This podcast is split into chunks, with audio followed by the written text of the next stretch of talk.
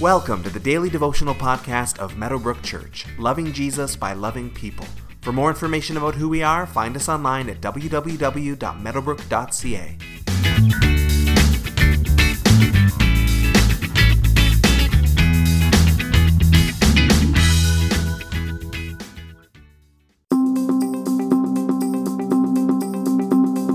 Repetition is a good teacher.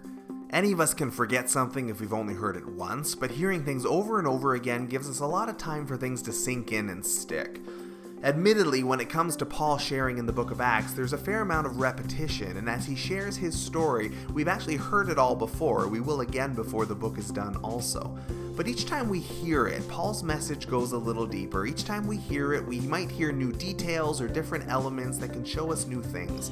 Our role is to not let the repetition cause us to tune it out, but rather to let it speak to us freshly each time as the truth goes deeper.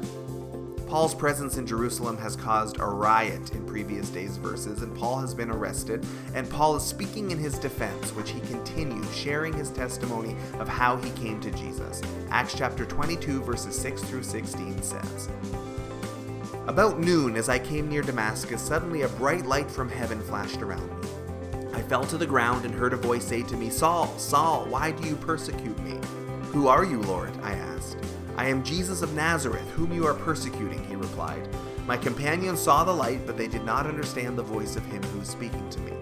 What shall I do, Lord? I asked. Get up, the Lord said, and go into Damascus. There you will be told all that you have been assigned to do. My companions led me by the hand into Damascus because the brilliance of the light had blinded me. A man named Ananias came to see me. He was a devout observer of the law and highly respected by all the Jews living there. He stood beside me and said, Brother Saul, receive your sight. And at that very moment I was able to see him. Then he said, The God of our ancestors has chosen you to know his will and to see the righteous one and to hear words from his mouth. You will be his witness to all people of what you have seen and heard. And now what are you waiting for? Get up and be baptized and wash your sins away, calling on his name. So once again, we already know this story, but it never hurts to hear it again.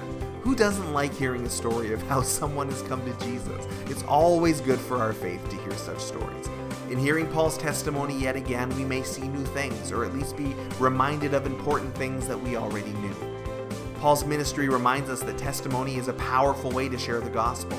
We sometimes hold back from sharing because we're not sure what to say or we don't know how to answer tough questions or because we're unsure of the scriptures or the right way to share things. But we're all experts in our own life, at least. We can answer questions about our own life. We can speak with confidence about our own life. And testimony gives glory to Jesus because if we follow Jesus, we all have a personal testimony. We have a story about how our own life has been impacted by Him.